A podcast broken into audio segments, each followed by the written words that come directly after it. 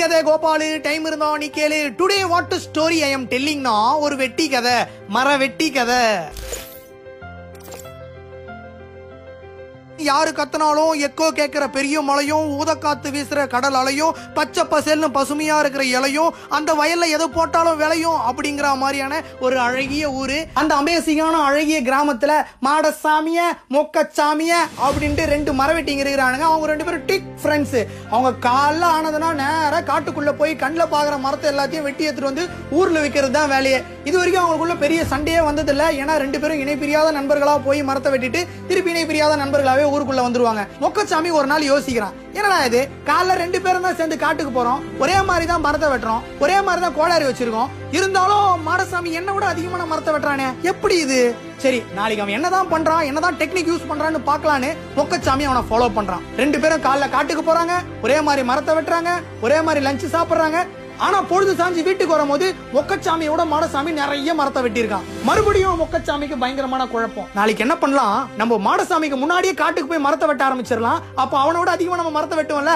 அப்படின்னு பொழுது விடுஞ்சதும் நான் காட்டுக்குள்ள போய் டமால் டுமில் டமால் டுமில்ட்டு கோடாரி வச்சு மரத்தை வெட்ட ஆரம்பிச்சிடறான். மாடசாமி எப்போ மாதிரி வந்துட்டு சீக்கிரமா வந்துட்டா? அப்படின்னு அவனை வெட்ட ஆரம்பிக்கிறான். ரெண்டு பேரும் ஒன்னா சாப்பிடுறாங்க திருப்பி மரத்தை வெட்டுறாங்க.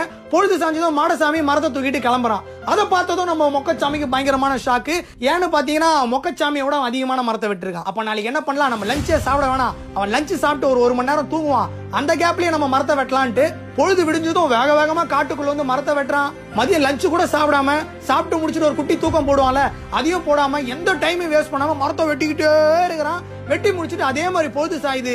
இப்ப எல்லாரும் நினைப்பீங்க மொக்கசாமி ரெஸ்டே இல்லாம மரத்தை வெட்டியிருக்கான். அப்ப கண்டிப்பா அவனை விட இவன் தான் அதிகமா வெட்டியிருப்பான்னு. ஆனா அதுதான் கிடையவே கிடையாது.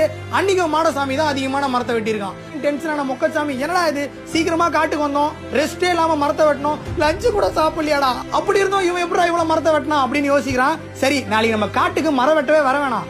மாடசாமி என்ன பண்றான்றத மட்டும் பின்னாடியே வந்து ஃபாலோ பண்ணுவன்ட்டு அன்னைக்கு ஒரு நாள் லீவ் எடுத்துட்டு நம்ம மாடசாமியே ஃபாலோ பண்றான். அவனை எப்போ வர்ற மாதிரி காட்டுக்கு வர்றான். மரத்தை வெட்டுறான். லஞ்ச் டைம் வந்ததும் லஞ்ச் சாப்பிட்றான். சாப்பிட்டு முடிச்சதும் எப்பவுமே ஒரு குட்டி தூக்கம் போடுவான். அதே மாதிரி ஒரு மணி நேரம் குட்டி தூக்கம் போடுறான். தூக்கம் போட்டுட்டு மரத்தை வெட்டலான்னு போறதுக்கு முன்னாடி ஒரு சின்ன கேப்ல ஒரு ரெண்டு நிமிஷம் அவனுடைய கோடாரி எடுத்து பக்கத்துல இருக்கிற பாறையில கூர்மப்படுத்துறான். கூர்மப்படுத்தினதுக்கு அப்புறம் திருப்பி வெட்ட ஆரம்பிக்கிறான். வேகமா வெட்டுறான். அதிகமான மரங்களை வீட்டுக்கு எடுத்துட்டு வரான்.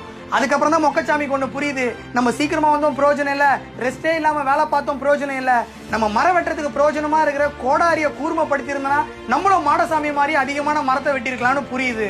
இந்த கதையில இருந்து நம்ம தெரிஞ்சுக்கிறது என்ன? That is called moral of story நிறைய பேர் சொல்லுவாங்க நான் கஷ்டப்பட்டு வேலை பார்க்குறேன் கண்ணு முடிச்சு வேலை பார்க்குறேன் சம்பளமா கிடைக்க மாட்டுது ப்ரமோஷனும் கிடைக்க மாட்டுது நல்ல பேர் கூட கிடைக்க மாட்டுது சார் அப்படின்ட்டு.